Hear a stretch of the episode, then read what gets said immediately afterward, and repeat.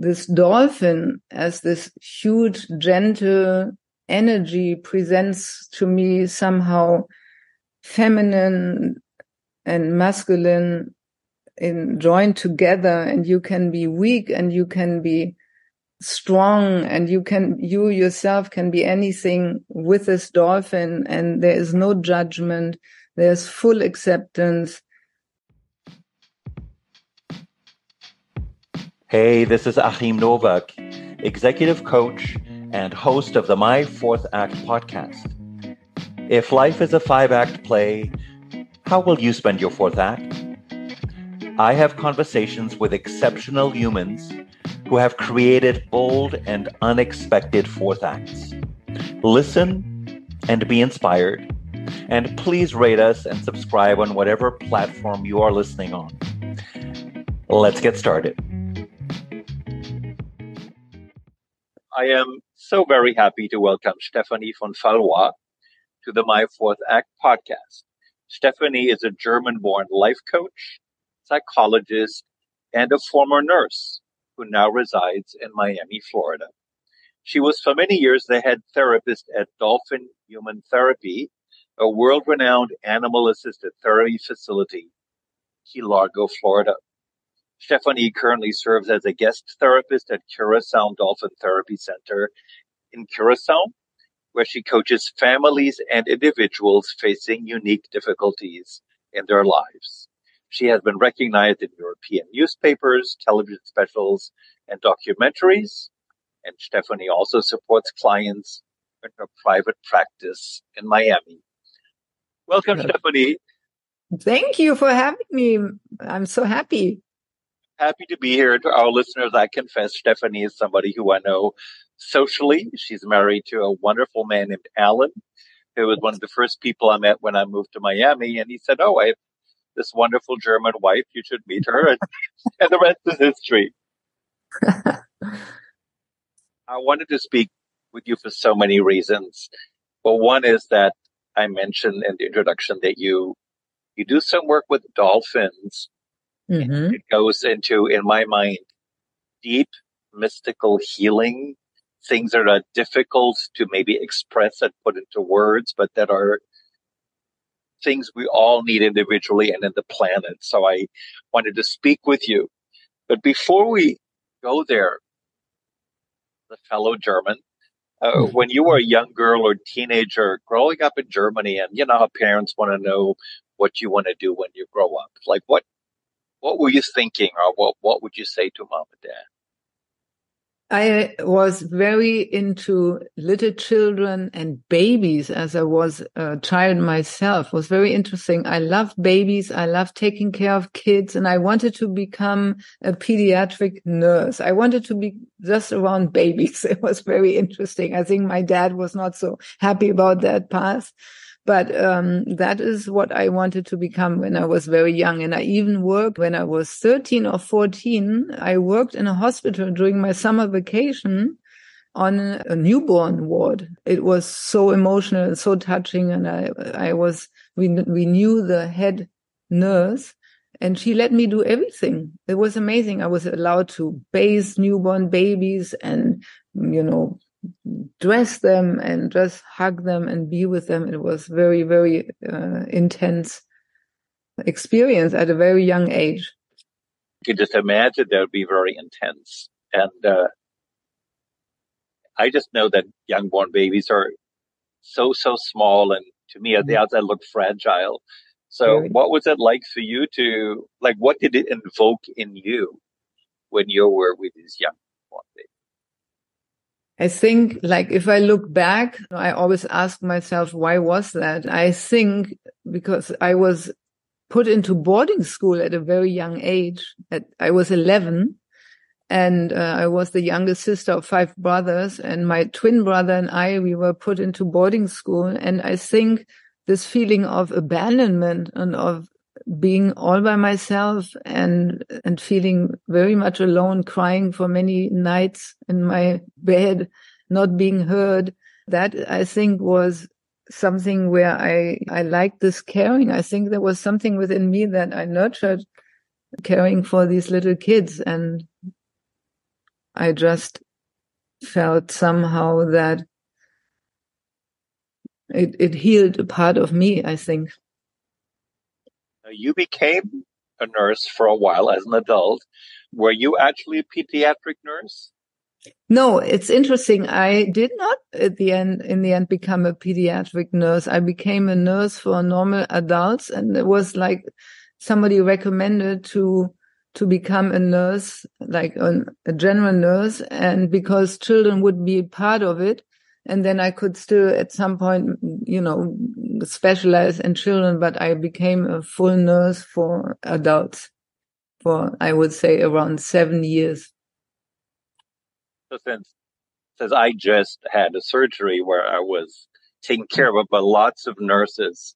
Yeah. I have other nurse friends in my life, but being a patient, uh, yeah. two things stand out. I was so appreciative mm. of everything that nurses do. Yes. And I saw different nurses, there were different skill levels. Mm-hmm. And there was a different, different abilities of being a compassionate nurse that I experienced as a patient. So even though everybody had the same profession, there were significant differences of how I experienced it. But mm-hmm. I want to ask you as somebody who was a nurse, who mm-hmm. had to mm-hmm. take care of lots of different people. Yes. And, and this, these are all very transient relationships. So you know you're not going to see them for a long time. What in your memory stands out for you as, wow, this is something that was important for me about being a nurse?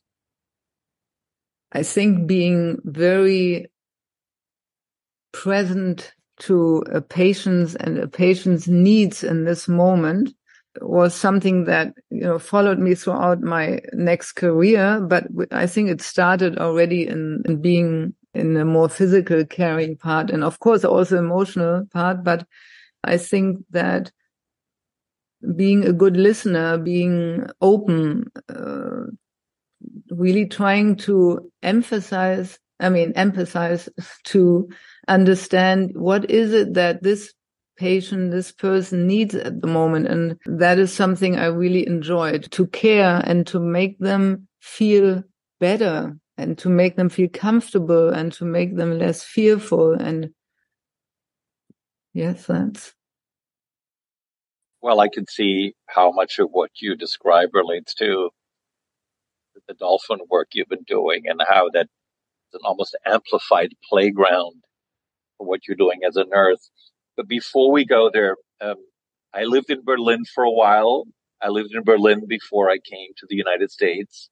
You lived in Berlin before you became to the United States, and and Berlin is to many people now this this glamorous, sexy world city with a great history. So one Berliner asking another one, if you had to explain to somebody who doesn't know Berlin well, what are some things that you think are really cool and wonderful about Berlin, the Berlin that you remember? The Berlin that I remember, that was before the wall came down. So I moved there in 1988, 89. So the wall came down November of 89, as you remember. And so I moved there before, before the wall came down, which was, of course, never imagined at that time. Hoped always, but not, not really imaginable. And, uh, so Berlin had this like island status, you know, people were always in my memory, always a little different who moved to Berlin or who wanted to be in Berlin. It was an island in the middle of East Germany. I mean, if you imagine, I don't even know any country where you would have anything like that. It was a divided city and the city is located, was located, still is in the eastern part of a country we were not allowed to visit. I mean, imagine. So all those people who moved to Berlin were looking for something unique. And so when I moved there, I was drawn to that, you know, being a little bit different and being a little bit crazy, maybe, and very curious. I came from a little village. I grew up in the countryside. So Berlin, of course, was very different than anything I had seen before. I didn't know we were going to talk about this, but since you mentioned right before the wall, I, like you, I, school, there was always talked about we're going to be unified again sometime. And, as a kid, you go, yeah, that'll never happen. Mm-hmm. And I remember the day it happened, I was in the United States and the wall comes down. And from a place that I didn't know was inside of me, I was just weeping and hmm. weeping mm-hmm. and weeping. Mm-hmm. Yeah. It was so profound. Can you give us a glimpse for what it was like for you as somebody who was a Berliner at that time, encountering, if we use the metaphor of divided country, the wall coming down it has so many layers of meaning? Yes. Extremely emotional. I think, you know, what you described, I was crying and I was in disbelief and I remember the first days when all these cars came over and all these people and you know, we welcomed everybody with open arms and we were uh, open to meet all these new people we had never, I at least had never seen and uh, to hear their stories and help them move forward. And it was just so overwhelming. It was, it was like history, life, history in the making. And I was just in the middle of everything and uh, very, very touching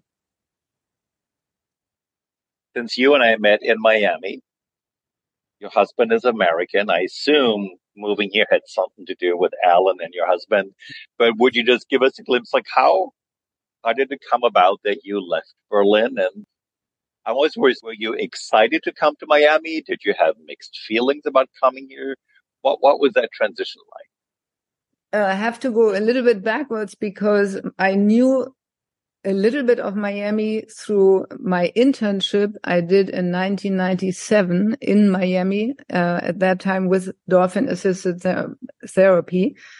At that time, it was called dolphin human therapy with uh, Dr. Nathanson, my boss. And, um, and it was, uh, it was interesting because it was a, at the end of my studies and I was watching TV. It was a very gray November day, as you know how that is in Germany and I was watching TV and I saw a documentary about dolphin assisted therapy. And I was like, Oh my God. It was, you know, the sunshine, the palm trees, the dolphins, the, the whole environment. I mean, it was, I was sitting there and I'm like, really? That exists? You know, I had seen Flipper as a kid, but it was like, it, I, I couldn't believe my eyes. And it was maybe I can't remember maybe 10 minutes and after 10 minutes was over and uh, it was 1996 so there was nothing I had no access to any information I couldn't just go into the internet and google you know so I had to write to the TV channel that they would send me the information about you know this documentary it was Dolphin Aid in Düsseldorf so uh, finally, after I think two months or something, I was in the middle of my exams. I got a letter from, um, I got a letter from TV and they sent me all the information. And then I, you know, the same way I'm telling you now, I wrote everything, you know, and I said, I'm, I saw your doc- documentary and if there's ever any space for me there, uh, if I can do anything, it doesn't really matter. I just want to go there and I want to be part of this great uh, therapy program.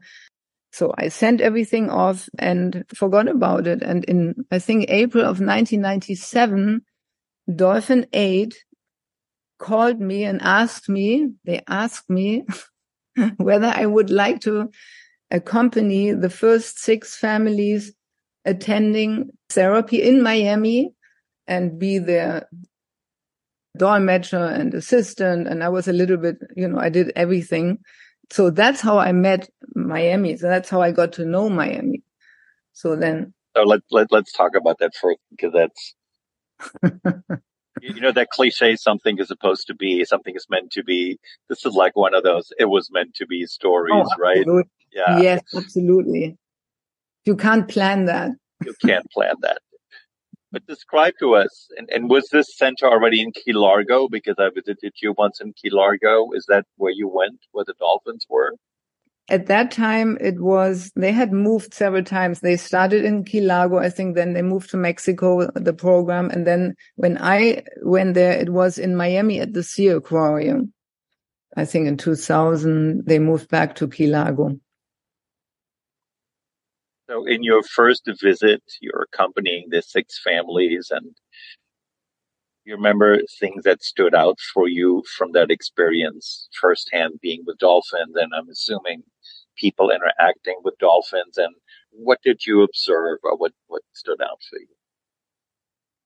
Well, first of all, I met amazing families. They were very unique families, families with special needs children anyway, very unique. I must say, all, all, I met so many hundreds of different families and they have, you know, through their special needs child, they have become very special as a family. And so I met very unique families and having them enter this dolphin encounter for the first time, I remember I was just in tears and I was so touched and those gentle giants and I wasn't even allowed to touch any dolphin. I wasn't allowed to swim with them at all during that time. It was very strict. I was only the assistant for the families. I think on my last day, I was allowed to touch them once and it was such a unique feeling. It was so smooth and soft and, but to see how these dolphins were interacting with the kids, it was, was something I had never seen only, you know, in this documentary, but never before this gentleness and this tenderness and their sounds and the, they always look as if they smile and it just brings so much joy to the observer.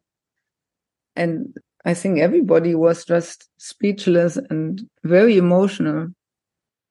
What did the dolphin bring out in the children? Joy, joy, a lot of joy, just pure joy. And, you know, they don't probably, you know, as we, we try to analyze everything, you know, why is it this way and this way, whatever. I think they're just more, much more present and they're just there and they, you know, how kids are and they're just present to the moment and they, they interacted, they played, they listened to the sounds. And I think it was always a big smile. And there were some children, for example, who had cerebral palsy or were spastic in their arms and uh, or legs and legs and they you know started to relax in the water and they became you know some who were hyper became much calmer and some who were very calm and floppy because they had no body tone became like changed into some with, much more alertness it was in, very uh, amazing to see these changes within such a short period of time. You couldn't really believe it. And it's not really explained until today either. I know that, and I know you and I have talked about this. There's a, still a mystery to this encounter that can't be fully explained. But I know you ask yourself those questions. So how, if you had to come up with a hypothesis, it doesn't have to be scientific, but a hypothesis about what that exchange is between a dolphin and the human soul or human spirit. Hmm. Difficult question. One theory I have is that, you know, we as human beings, we all come for at least nine months from being in the water. I mean, this is very nature to us being inside the womb, inside water all around us. So I think water in general has something very unique, also familiar to us. And then this dolphin as this huge, gentle energy presents to me somehow feminine and masculine in joined together and you can be weak and you can be strong and you can you yourself can be anything with this dolphin and there is no judgment there's full acceptance. They don't check you out whether you're you know look this way or this way or nothing. They just accept everyone for whom they are and the way they present themselves in this moment And I think this combination of being in water and exposed to this amazing animal, which always has a smile on his face, brings out something very unique. A word from your sponsor. That's me. I invite you to go to the website associated with this podcast, www.myfourthact.com. You will find other equally inspiring conversation with great humans. And you will also learn more about the, My Fourth Act mastermind groups, where cool people figure out how to chart their own fourth acts. Please check it out. And now back to the conversation.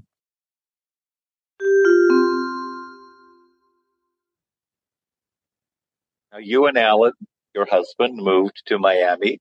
So I'm, I'm immediately going like, how soon, how long did it take you to find your way back to dolphin human therapy?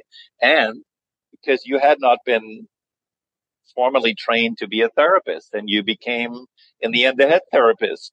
And I'm sure our listeners are going, how does one become a therapist who works with dolphins? Could you just tell us that story? If I would have known what I would, you know, what came up and what I had to learn during all these years, you know, I would probably never have applied because it was such a huge learning curve.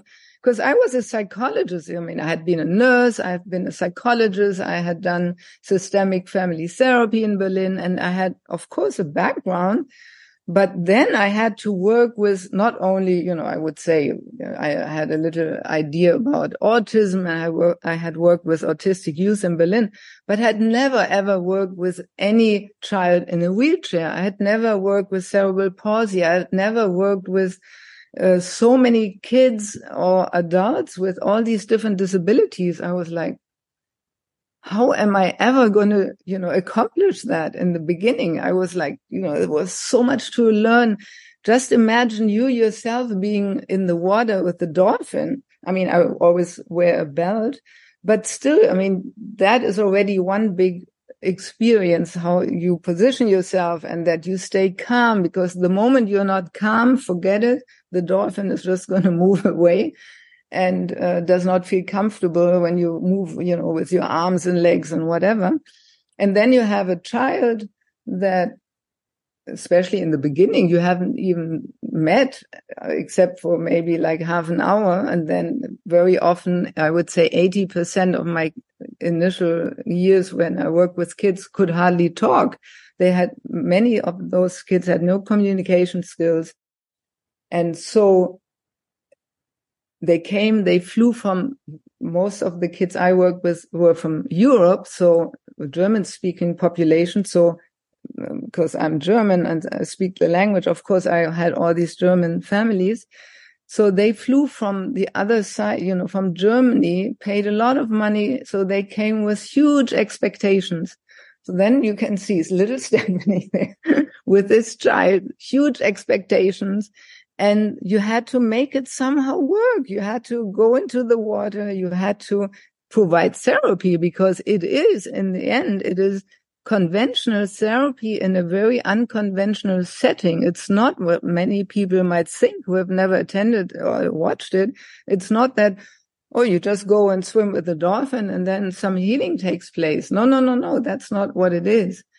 It is you know, providing very conventional therapy with, you know, we had speech therapists, occupational therapists, physical therapists. You, so you have a swimming platform and you do work on these skills, communication skills to help someone to produce sounds, to communicate with sign language. All that was so much learning. And every day we had this great team who, and everybody you know, we, we cross trained a lot. So when, if I had a physical involved child, then I always had a physical therapist who I could um, ask for help and vice versa. We always helped each other and everybody had to learn in different fields where they had no clue before. It was. You just did such a wonderful job of describing to us your substantial background in Germany and then how everything changed and became something different when you were here. So what I'm curious, and this is really in the spirit of this podcast, my fourth act, you being in Key Largo, and I had the pleasure of visiting you there and watching your work with dolphins. So I have a very vivid memory of you and the water and the dolphins and the children and the families. That was a whole other act in your professional career. What did you, Stefanie, learn about yourself through this work with the children and the dolphins? How did that change you? I don't really know if I can say whether it changed me, but it certainly brought out a lot of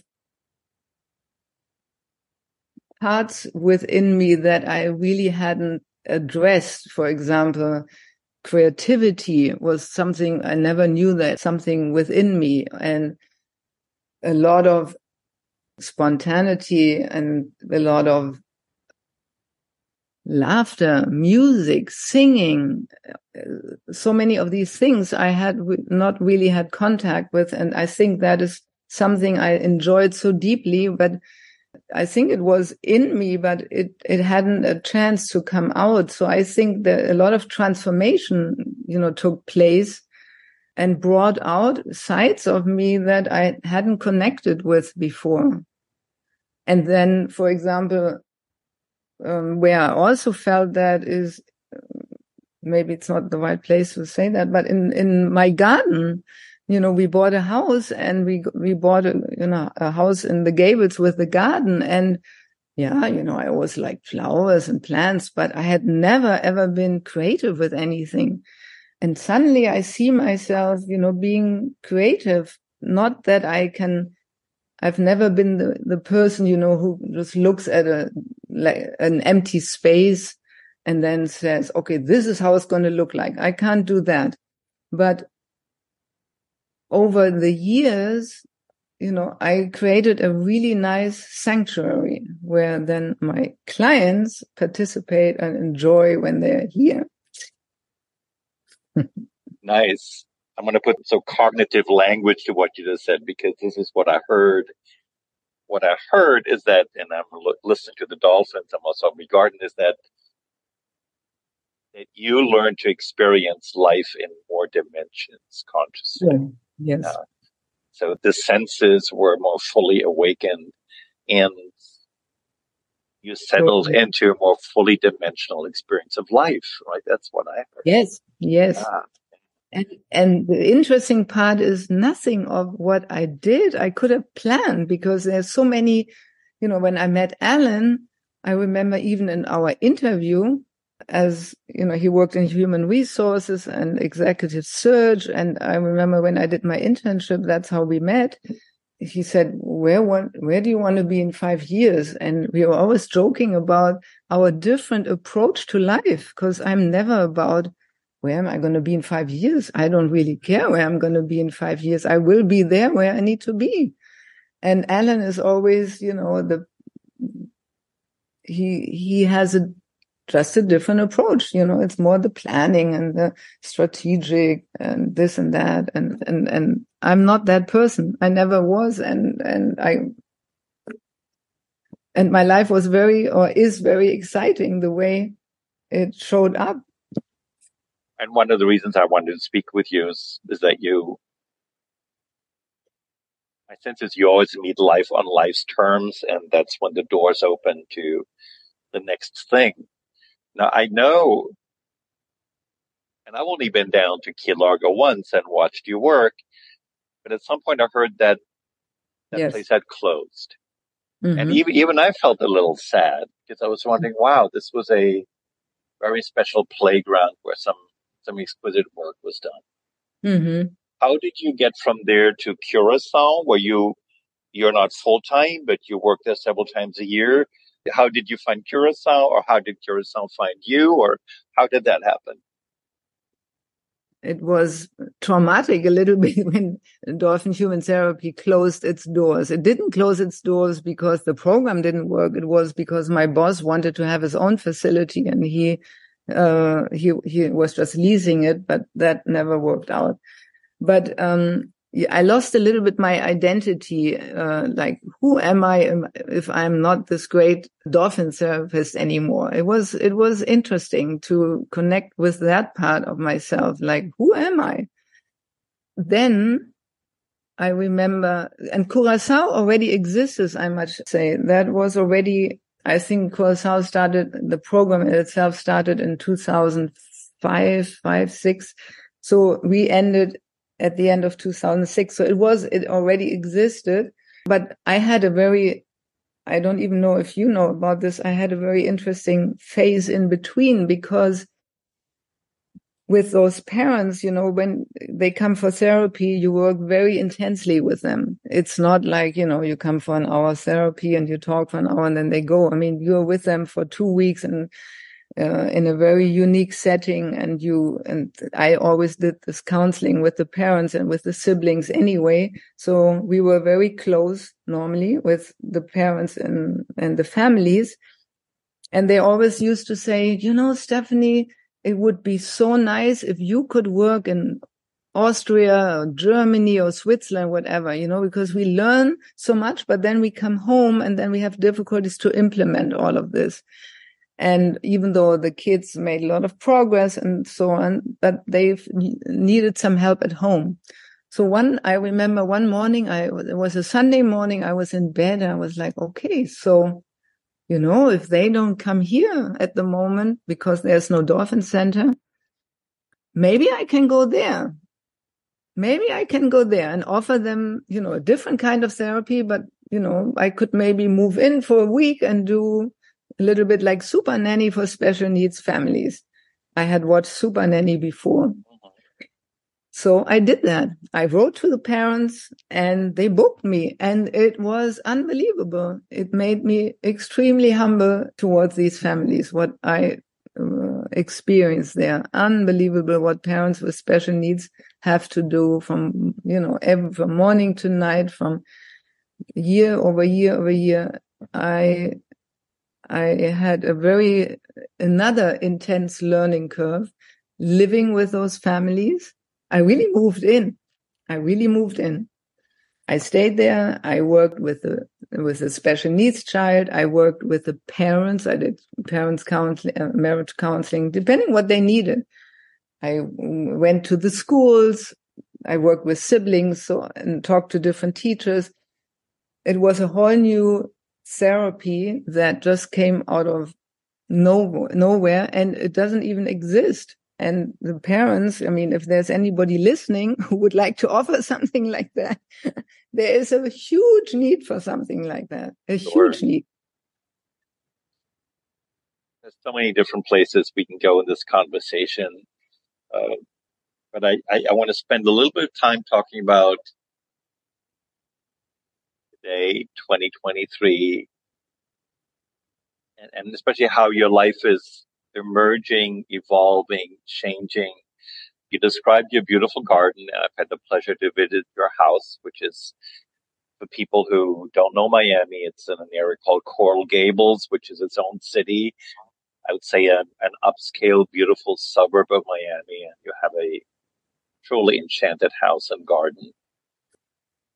Thank you it could be easy to just sort of say, I'm going to hang out in my garden, enjoy the swimming pool, take care of my plants and do nothing. But mm-hmm. I know you also see other clients. Yes. And one thing that I'm interested in, because we live in a culture that's more like how you describe your wonderful husband, Alan, which is we, we have a goals and plans, we make things happen. And you already talked about how emerge for you or clients just sort of find you. You, you go to Curacao, but when you're in Miami, how, give us an example of how clients find you or, or how you end up working with people in Miami, not because you're giving speeches or selling yourself. Like how, how does that happen? I think it started very basically. It was a friend who said, you know, um, whenever I talk to you, I feel so much better can't we do maybe therapy with my husband or can we start therapy coaching some coaching sessions? So then i started with her and i had already done it. Was it's in my blood. I just love that. I love making people you know feeling better. That's already what i did as a nurse and opening up new possibilities, seeing the world from a different perspective. That's the systemic part. And I just always liked that. And so, you know, friends recommended other friends and then recommended, it was just word by mouth. Neighbors started coming. And uh, there was is one interesting, uh, funny story. I cleaned up my whole yard with furniture, and I sold not sold. I didn't sell. I gave it away on Next Door Neighbor. It's a it's an app for uh, for the neighborhood, so nobody you know they live here in my area, and so I gave away you know chairs and tables and whatever, and also I cleaned my house and I gave away an old computer. And a lady contacted me and said you know, I'm always very suspicious. So I Googled you before I came here. And, you know, since I'm getting your computer, so I really wanted to know, or was the screen? It was a, a, new screen. I didn't need it anymore. So anyway, she, she said, I Googled you and I said, I, I read that you had worked with uh, autistic youth. And so I have an autistic son. Could I maybe come with him and see you? And I said, sure, of course. So she came and through the connection with her and her autistic on the spectrum, he was not really that autistic, but anyway, I, I mean, she recommended then, uh, then she came with her husband, then uh, her sister-in-law, then their kids, then friends. And I think from just giving away this one computer screen, I had at least 10 clients and it's on and on. It's a, it's, it's just evolving like that. I just get a phone call. It's a friend from a friend from a friend. That's it. I, I chuckle because my my professional career is, is totally word of mouth too, and I yeah. I believe if we're genuinely of help to people, the universe supports us by sending more and more and more. So I, I love you telling that story. Yes. Now, I believe you're age wise in your late fifties. You yes, have, uh, you hopefully have a lot of life ahead of you. And we already talked about that, that you're not a planner necessarily, like life in a way comes to you. But I'm curious, do you have, is there a party that goes, oh, here's some things I'd love to do more of, or maybe here's some things I'd like to do less of, or here's something that I haven't explored that I would like to? Is, does any of that go on with you, Stefanie? Yes, um, I think I would like to go and learn how to surf. I still want to do that. I want to not with I have done windsurfing, but to just go, you know, on on a board and learn to surf. I'm not sure if I'm too old for that, but that is something I really want to do. But that's more in the in that, you know, sports and you know, experience something very new. And then um, I read like one or two years ago a very interesting book that touched me very much and it was it's called the five invitations. I don't know if you know this book. It's uh, by Frank Ostaseski the five invitations. And the subtitle is discovering what death can teach us about living fully. And this book is i mean there are many books that touch me but that was in a phase where i was like a little worried about health con- I had health concerns. I was very worried, and this book totally calmed me down. And um, I really enjoyed, you know, his his approach, you know, with the, the, the five invitations of being present, of welcoming everything into your life, of you know, trusting the process. And so I thought he, he is a Zen Buddhist and I think he was a pastor and he, but he went into Buddhism and he opened up a Zen hospice in California. So I thought maybe at some point I might look into something like that. I, I already went to hospice with my dog a couple of years ago and, um, there, I, I was not so fearful of these moments. And, um, so I might maybe in, at some point maybe enter, you know, something where I can maybe do some mm, workshop or attend something more learning in that sense. I just like the notion of the five invitations. Um, I'm contrasting it with a book that's in my corporate world very popular called The Five Dysfunctions of a Team, where it focuses all on the negative, right? and this this book is about what I would sound like gentle invitations towards yes. more fullness and a deeper knowing, yes. a deeper being, right? And I yes. can see how that is a much more helpful approach to life. Yes. now, I, I'm, I'm, I'm wondering, based on with the many extraordinary experiences you you've had with dolphins and what you continue to learn and discover about life, especially what I call an, an unplanned life and an organically evolving life. If you had a chance to whisper into to the ears of young Stefanie who was in the boarding school and maybe felt a little abandoned, mm-hmm. or somebody like her, what, what would you want her to know about life that you know now that, that you could not have known then? Relax. relax, I think, is don't overthink relaxation. I mean, relax, especially in our, you know, I think we overthink far too much. I think thinking is really where the problem is originated. Many of our problems, not all of our problems, but thinking is very uh, less thinking,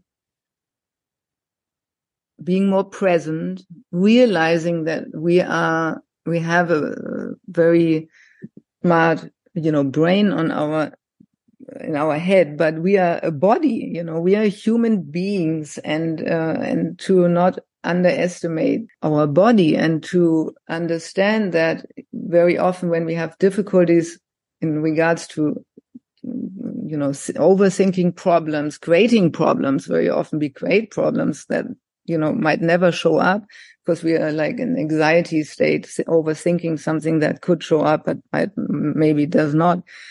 And uh, that we can utilize our body to a degree that we can calm ourselves down and we can use our senses and to help us anchor in the moment and to realize that the moment is really the only place you're alive. It's the only place you're alive. That's one of the main parts I always, with every client, I always try to find out where are they, you know, when, and very often they don't understand the question. I say, where are you mainly in your life?